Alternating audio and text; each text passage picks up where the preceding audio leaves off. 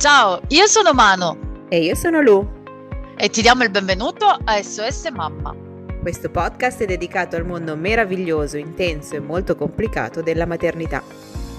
Ogni settimana affronteremo senza tabù degli argomenti interessanti. Ci saranno invitati speciali e soprattutto daremo sostegno a tutte le donne. Ricordandovi che non siete sole. Quindi cosa aspettiamo? Iniziamo! Ciao a tutte, benvenute al nostro nuovo eh, episodio di SS Mamma il podcast. Uh, oggi mi ritrovo con una donna che io definirei cazzuta, anche se lei si diciamo nelle, nelle sue descrizioni troviamo attivista che ovviamente è molto più idoneo, però io la stimo così tanto eh, che sono tanto contenta che è oggi con me. Eh, quindi non mi perderò in presentazioni inutili perché preferisco che lo faccia lei, eh, però do il benvenuto a Francesca. Ciao Fra. Ciao, ciao a tutte e tutti gli ascoltatori, sono molto molto contenta di essere qui. Sentimi Fra, ti lascio un po' eh, presentarti per chi non ti conosce, eh, così poi passiamo alle cose serie. Perfetto, allora sono Francesca Bubba, attivista intersezionale e mamma, mi piace definirmi con queste due, con queste due terminologie attaccate perché secondo me l'una nasce dall'altra. Eh, mi occupo di divulgazione, attivismo, femminismo e soprattutto diritti di madri e lavoratrici, nello specifico mamme lavoratrici domestiche salariate e non, e cerco di smantellare pian piano sul mio profilo Instagram uno a uno ogni stereotipo che gravita attorno alla maternità. Esatto, quindi diciamo una battaglia. Sì, vera e propria. Sentimi, Fra, giustamente eh, siamo molto abituati a vederti un po' no, sul piano di guerra, tra virgolette, mm. eh, però so ogni tanto sveli, insomma, la tua sensibilità da mamma eh, in alcune stories, no? in alcuni posti, eh, post, scusami, quindi la prima domanda che mi viene da farti è, eh, vorremmo un po' scoprire di più questa eh, tua parte, no? Quindi se ti va di raccontarci un po' la tua esperienza da mamma e cosa ti ha portato quindi ad essere una mamma attivista? Allora, è una bellissima domanda. Guarda, io eh, intanto per me la maternità è stata proprio l'epifania, è stato davvero il momento più potente e bello della mia vita. Da quando sono mamma è come se, eh, non so, io definisco sempre lente, è come se mi sono ritrovata davanti agli occhi una lente attraverso cui guardo il mondo proprio con eh, occhi totalmente diversi. Per me essere mamma è davvero la cosa più bella che mi potesse capitare, di cui sono grata tutti i giorni della mia vita, ma è anche una continua scoperta, un continuo mettersi in discussione come scrivevo nelle storie qualche giorno fa, è un continuo perdere l'equilibrio senza cadere però mai. E, eh. e, quindi ecco, questa per me è una cosa molto bella. Parlo un po' di stereotipi mh, della maternità perché la mia visione della maternità è un po' mh, anche un po' con sguardo critico, nel senso che la maternità è costellata davvero da un'infinità di tabù. La società ha un disegno ben preciso di come debba essere la mamma e su come debba crescere la propria prole.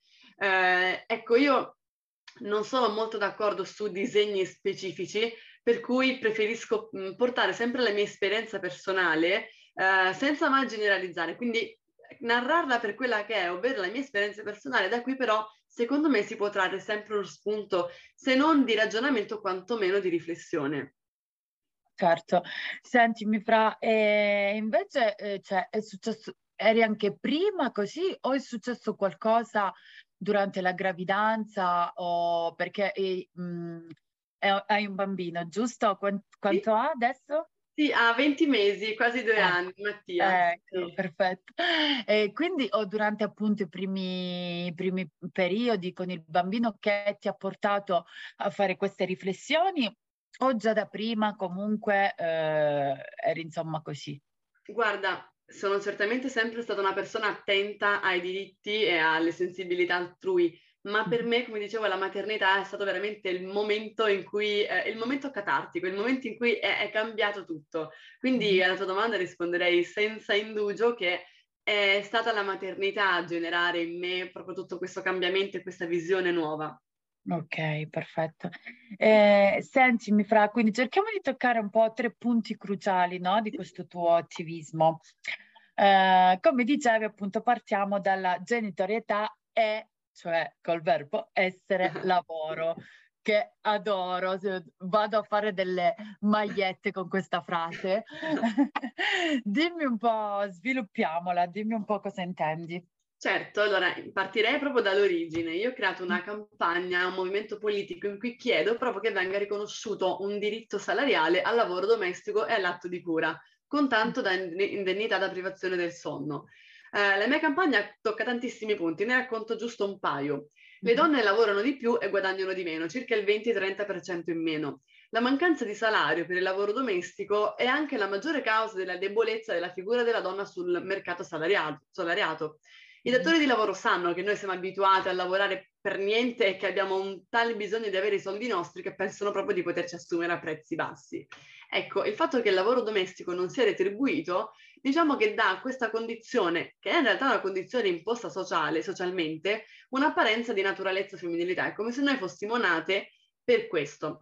C'è una bella differenza tra eh, il corpo che sa naturalmente partorire, che sa naturalmente procreare, è un corpo che invece deve accudire. Cioè, accudire non è una tendenza naturale. Noi non siamo, non c'è nessuna evidenza scientifica che dimostra che noi donne siamo, ten- siamo tendenti a mh, non dormire, a, che ne so, a occuparci mh, al, del lavoro di cura H24. Non è così. Questa è davvero un'imposizione sociale. Poi che noi lo facciamo con piacere e con amore, certo, è ovvio. Il, il mh, punto nevralgico però della questione è che non sta scritto da nessuna parte che dobbiamo farlo noi. Quindi, siccome la lente attraverso cui le cose diventano visibili sono sempre i soldi, io ho deciso di dargli proprio un valore economico e ho lavorato con un team di economiste e di legali, che ora è diventato il mio team, proprio per mm-hmm. dare un valore economico intanto a tutto ciò che la donna fa tutti i giorni gratuita. E guarda, ti svelo questa cosa che è contenuta nella proposta di legge, il valore economico di tutto il nostro lavoro è di 6.791 euro al mese. Ti immagini?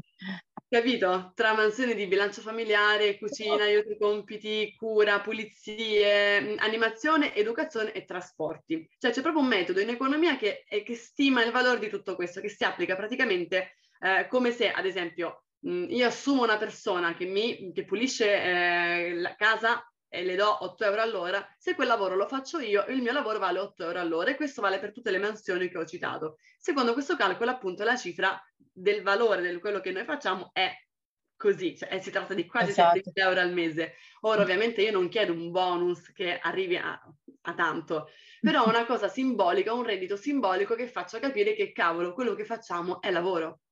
Esatto, ma poi eh, non solo, no, perché non solo non è riconosciuto, ma anche a volte è come se il nostro ruolo è dovuto, capito? Bravissimo. Cioè, se c'è una donna che magari sceglie o ha l'opportunità anche di scegliere, no? Di essere una donna in carriera, queste eh, cose qua, è anche vista male, no? Esatto, esattamente. Perché, appunto, come dici tu, è come se siamo appunto state progettate, no? Come delle bambole, dei robot eh, nate per questo, in più ti stai zitta e lo accetti, no? Eh, esatto. E invece appunto è proprio, come dici tu, simbolico, no? Bravissima, esatto, perché comunque diciamo che, ehm, parliamoci chiaro, finché non ci sono i soldi di mezzo, nessuno vede niente. Invece no. se quello che noi facciamo, anche per le persone che, ecco, in te siamo entrambe mamme lavoratrici, ma le mamme che non lavorano si sentono dire socialmente di essere delle mantenute, delle nulla facenti, cavolo, non è così. E c'è bisogno di un sacro pezzo di carta che dica che non è così, che attribuisca dignità anche alle persone che scelgono o che non hanno scelta, e quindi per forza si occupano solo del lavoro domestico e di cura.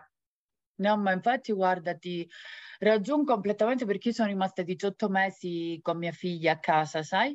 Uh-huh. Eh, e, e, ogni volta che mi chiedevano uh, cosa fai, uh, mi sentivo anche un po' a disagio, sai, a dire ecco. che sei a casa con la bambina, come se possono subito pensare che non fai niente, no? Esatto. Allora che io dopo 18 mesi non ce la facevo più. Io ho detto, cioè, chapeau a tutte le donne che eh, riescono a fare questo, perché io sinceramente non, non, posso, c'è una carica mentale e fisica anche, eh, che fino a quando non ci sei nella situazione, secondo me, non ci si rende conto, no? Quindi, quindi siamo, cioè, hai completamente azzeccato il punto e meno male che ci sono persone come te che eh, evidenziano queste cose, no?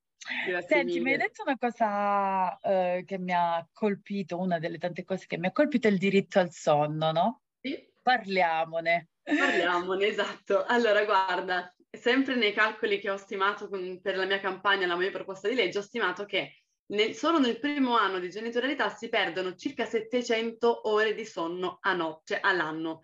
Tutto questo non è che finisce in un anno, perché molto spesso sappiamo che la privazione del sonno dura anche, può durare anche tre anni, perché ci sono bimbi che anche per tre anni semplicemente non dormono. Non è che sempre c'è una ragione precisa, a volte non dormono. Mio figlio per fortuna devo dire dorme, ma ci sono anche nel suo caso, è un bimbo che comunque adora e ama dormire, anche nel suo caso notti in cui semplicemente non gli va di dormire. Cioè non c'è niente da fare, eh? non dorme e basta. La società però pretende per queste donne che stanno sveglie di notte le pretende sveglie appunto anche di giorno. E questo è secondo me un dato inumano, perché solo chi davvero ha provato cosa si prova a vivere nella, in una condizione di privazione del sonno sa quanto siano acrobatiche anche mh, attività quotidiane semplici come pensare lucidamente o guidare la macchina. Possono diventare non solo impossibili acrobatiche, ma anche pericolose. E c'è bisogno anche lì di qualcosa che dica, oh, pronto società, guardate che noi non dormiamo, ci vuoi dare un po' di soldi per pagare o un asilo nido o mh, qualcuna che fisicamente ci regga i nostri bambini, che ci permetta almeno di dormire qualche ora in più la mattina. Anche lì si fa presto a dire fate i figli, fate i figli, ma la donna è tutelata solo finché partorisce. Anche la sì, politica... Poi non serve più a niente. Bravissima. Poi sei solo, cioè, finché sei un sacro contenitore di una nuova vita. Dopodiché, basta. Dopodiché il tuo compito è finito, basta. A meno che non allatti. Ecco, guarda, altro, altro, capitolo enorme anche lì. Io, mia figlia ha quasi due anni e io ancora lo allatto, quindi per carità sono una prima fautrice della preziosità del latte materno, certo. però c'è una pressione attorno a questo argomento che è davvero ai limiti del terrorismo psicologico. No, ma poi non solo, Frai, che come fai fai tanto, perché se allatti fino a tardi ti prendi le riflessioni dicendo ah ancora allatti oh. Brava. e se non allatti ah mamma mia non hai allattato quindi come fai fai eh, sempre, sarei sempre criticata comunque per ritornare un attimo al sonno no? giustamente mi collego a quello che dicevi tu eh, per esempio prima no, di essere mamma magari quando sentivi anche alla televisione che dimenticavano i bambini in macchina così così dicevi mamma mia no eri la prima a criticare ma Brava. come si fai tutto. Io ti dico la verità, perché io con mia figlia, avendo, soffrendo di riflusso, mi ho addormito e mi dorme poco. Cioè, mm. io adesso dico, io li capisco, Certo. Li capisco perché eh, a volte hai talmente la testa che non capisci niente, eh, che d- dalla stanchezza e tutto, che ti può succedere di tutto e non mi sento più di additare perché arrivi delle, ad una stanchezza. Per me il, proprio la mancanza di sonno è la cosa più difficile secondo me nella maternità. Assolutamente sì, sono d'accordo, guarda, e anche perché si fa facile a dire, a giudicare le madri senza conoscerne le reali difficoltà. Anche per parlare di maternità è importantissimo iniziare prima dalle difficoltà. La privazione del sonno è una difficoltà, cioè, è, è, cavolo, è uno strumento utilizzato come tortura in alcuni stati e a noi invece a noi si pretende invece che passeggiamo i nostri figli amando questa privazione del sonno. No, noi amiamo i nostri figli, questo non vuol dire che amiamo il sacrificio che comporta la mancanza di sussidi statali, perché sono tutti esatto. sacrifici che si potrebbe benissimo evitare con un sostegno reale alla maternità. Quindi eh, quello che chiediamo, insomma, è solo avere, come dicevi tu, un aiuto concreto no? a tutto questo, come può essere appunto un sussidio per il nido, ma anche eh, la vecchia famosa Dula, no? che adesso sta tornando molto di moda nei paesi anglosassoni, ma anche qui in Francia. Eh, ma so che in Italia ancora non è qualcosa di, eh, come si dice, attivo, no?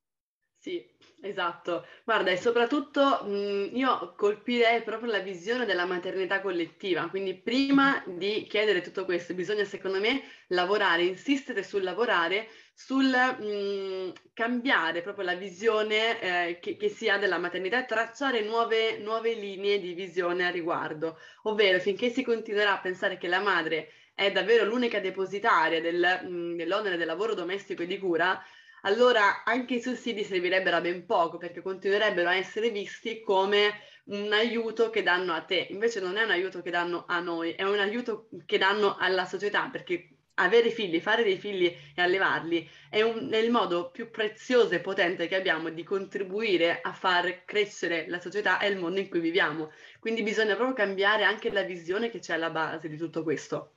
Sì, ma soprattutto no, perché il cambiamento proprio arriva da là, perché fino a quando, diciamo come dicevamo un po' prima, no, il pensiero è radicato a 10 miliardi di anni fa, non andiamo esatto. da nessuna parte, no?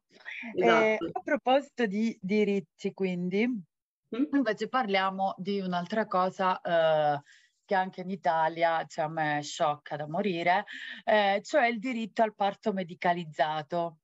Sì, esatto. Vai, Frati, lascio spiegare.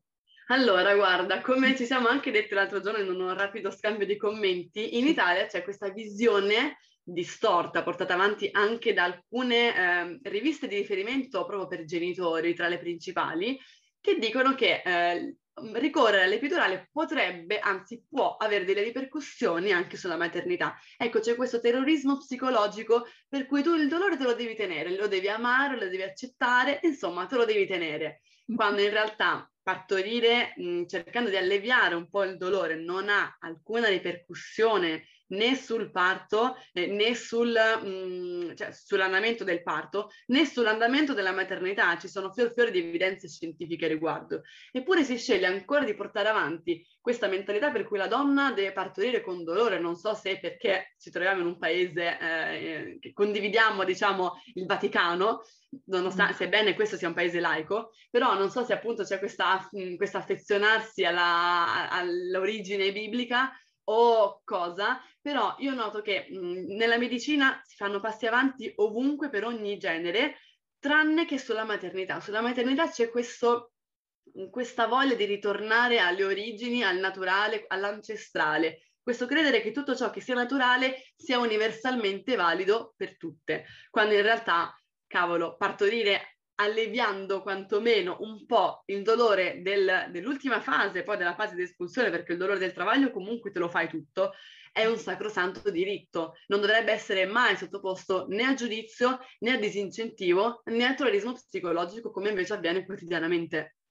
Esatto, eh, infatti mi collego no, ai commenti che facciamo io vivendo in Francia per dirti qua il 99% eh, fanno l'epidurale in tutti gli ospedali ecco. clinici, ecco. cioè non esiste e eh, giustamente anzi loro qui sono per il contrario, nel senso non è che ti obbligano, però dicono eh, che appunto ci possono essere più ripercussioni ripercussioni eh, in un parto molto doloroso dove non riesci a gestire no? Okay. E quindi arrivi a sventrarti, tra virgolette, perché non riesci a gestire ehm, le spinte e tutto il resto, che in un parto medicalizzato dove sei anche più all'ascolto no? eh, dei medici e di conseguenza fare equip, quindi essere una team, una squadra, perché il parto si produce in modo eh, più sereno possibile. Eh, esatto. quindi appunto è il contrario e anche quando comunque scegli, no? perché ricordiamoci come dicevi tu, deve essere una scelta e non un'imposizione, anche quando scegli che vuoi fare naturale, diciamo, tra virgolette, cioè senza l'epidurale, eh, sono, qui siamo comunque accompagnate a gestire il dolore proprio per evitare, no? Perché comunque fino a quando non sei a quel momento non hai la percezione del dolore che sia. Ecco, esatto, esattamente. Si può raccontare quanto si vuole, ha voglia di dire che il dolore del parto si dimentica, eh, no. si dimentica perché, perché, certamente c'è qualcosa di più profondo, di più bello e profondamente, profondamente mm, enorme e impattante, però il dolore può anche essere fonte di trauma a volte, questo non bisogna sottovalutarlo. Esatto, esatto, perché io eh, parlando giustamente della nostra dolce Calabria, eh, una delle cose che proprio mi, mi sciocca, mi, mi, mi, prende proprio i nervi, è il fatto di sapere eh, che non è possibile mm, richiedere la peridurale in tutti gli ospedali. Cioè, noi che siamo della provincia di Reggio, eh, per esempio, l'ospedale di Locri non la fanno. Se la vuoi, devi andare a Reggio, quindi sbatterci esatto. un'ora e mezza, capito? Cioè, certo. E questo è assurdo, questo è davvero esatto. un diritto umano negato a tutti gli effetti, dovrebbe essere illegale tutto questo. Esatto, siamo d'accordo. E sentimi, Fra, e in questo anche ne parli nella tua mh, proposta di legge? Allora, no, questo no, ma sto conducendo un'inchiesta che vi dico l'anteprima uscirà, oddio, forse ora che mh, quando uscirà la puntata sarà già uscita e se ne sarà già parlato perché uscirà su scala nazionale, su una rivista di scala nazionale ehm, tra pochissimi giorni, e in cui c'è, c'è proprio una, una, sorta di denuncia sociale a tutto questo meccanismo e non solo. Quindi eh, sono, ci sono otto mesi di, mio, di mia ricerca, di mio lavoro, tutti racchiusi in questa inchiesta che uscirà a riguardo. Allora non vedo l'ora di vederla per sparare anche, mi, anche io le mie gridate commentandola. Grazie, grazie mille. Sto portandoti. Sentimi, Fra, ehm, appunto, eh, riguardo a questo, no? cosa pensi, cosa possiamo fare tutte noi, eh, donne, mamme, no? nel nostro piccolo, nel quotidiano, per aiutare questo cambiamento insieme a te? Allora, innanzitutto, secondo me è indispensabile mh, mm, essere davvero solidali tra noi e davvero abbandonare ogni forma di giudizio, come dicevi tu giustamente circa la, il tema dell'abbandonare, di dimenticare i bambini purtroppo. Mm, io noto molta una comunicazione finto cortese, per cui molto spesso, che ne so, mi imbatto in consulenti che dicono ah no, no, io non giudico le madri che non allattano al seno, ma ecco, stai giudicando, già perché c'è ma stai giudicando. Il problema è davvero che bisogna partire da una base solida, davvero di solidarietà, non, non femminile, solidarietà umana, perché molto spesso mh, bisogna anche parlare di famiglie monogenitoriali, omogenitoriali, famiglie in cui c'è solo il papà e merita certo. comunque la solidarietà inevitabilmente. E quindi bisogna intanto, ecco, dicevo, partire da una base di solidarietà collettiva, capirci e non giudicarci davvero, perché solo se davvero facciamo fronte, solo se davvero facciamo mh, massa, passami il termine, allora sì che possiamo almeno avvicinarci a un cambiamento. Finché continuiamo a lottare come mosche bianche e a decostruire pian piano, si, sempre, si, tratterà sempre di un cambiamento a singhiozzo, di un cambiamento un po' a spot. Invece abbiamo bisogno di un cambiamento di impatto e l'impatto si raggiunge solo se a spingere il masso siamo in tantissime. Certo, certo. Sentimi, e quindi parlaci un po' dei tuoi progetti futuri, così vediamo come possiamo sostenerti. Grazie mille. Allora, intanto tra pochissimo uscirà la proposta di legge e si avvierà una raccolta firme in cui ne serviranno davvero un po', appena la Cassazione mi dà l'ok.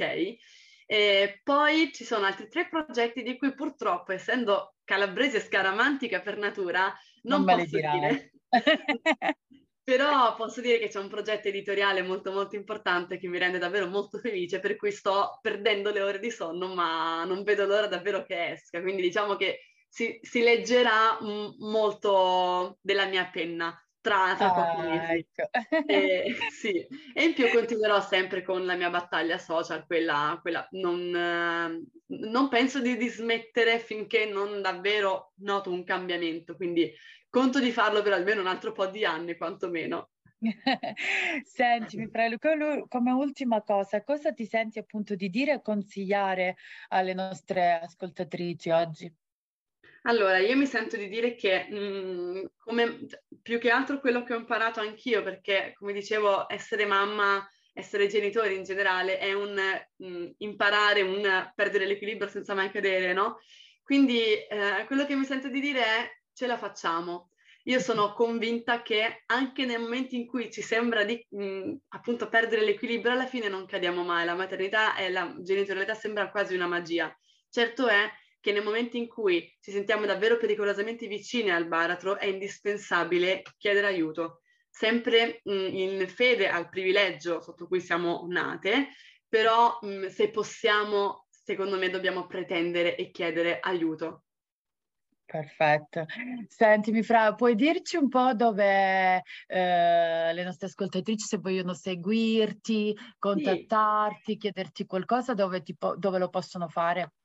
Allora, mh, mm, sicuramente sulla mia pagina Instagram, che si chiama Francesca, eh, trattino basso, bubba, con due B, e lì mi occupo tutti i giorni di pubblicare mh, mm, storie o post e mh, mm, rispondo sempre, sempre, sempre alle email e ai messaggi, magari con un po' di ritardo, però ci tengo sempre particolarmente a rispondere a tutte le persone che scrivono. Perfetto, va bene Fra, penso che abbiamo fatto il giro un po' di tutto nei tempi che avevamo, sì. eh, poi appunto siamo curiosi di vedere i tuoi progetti, magari ci rivedremo più in là per parlarne. Eh, certo. Io ti volevo veramente ringraziare per la tua disponibilità che è stata immensa, eh, la tua gentilezza e, e tutto, insomma, per la battaglia di che, di quello che fai e, ehm, e ti auguro veramente il meglio. Un bacione al tuo bimbo. Grazie mille, guarda, intanto ci tengo soltanto ad aggiungere che sono molto contenta di aver fatto questa registrazione con voi, questo podcast con voi, perché ho scoperto da poco il podcast e lo trovo davvero davvero utile, necessario, prezioso, con una comunicazione sempre efficace ma gentile, il che è molto molto raro. Quindi sono molto contenta di essere stata qui e vi ringrazio davvero di cuore. Grazie mille Fra, un bacione a tutte, ci vediamo, ci, ci vediamo, ci sentiamo al prossimo episodio, ciao! Grazie per aver ascoltato SS Mamma. Se la puntata ti è piaciuta, ti invitiamo a iscriverti al podcast per non perderti le prossime puntate. Seguici su Instagram dove siamo sempre disponibili per rispondere a qualsiasi domanda. E ricordati che la mamma perfetta non esiste. Ma tu sei perfetta per i tuoi figli. Alla prossima puntata!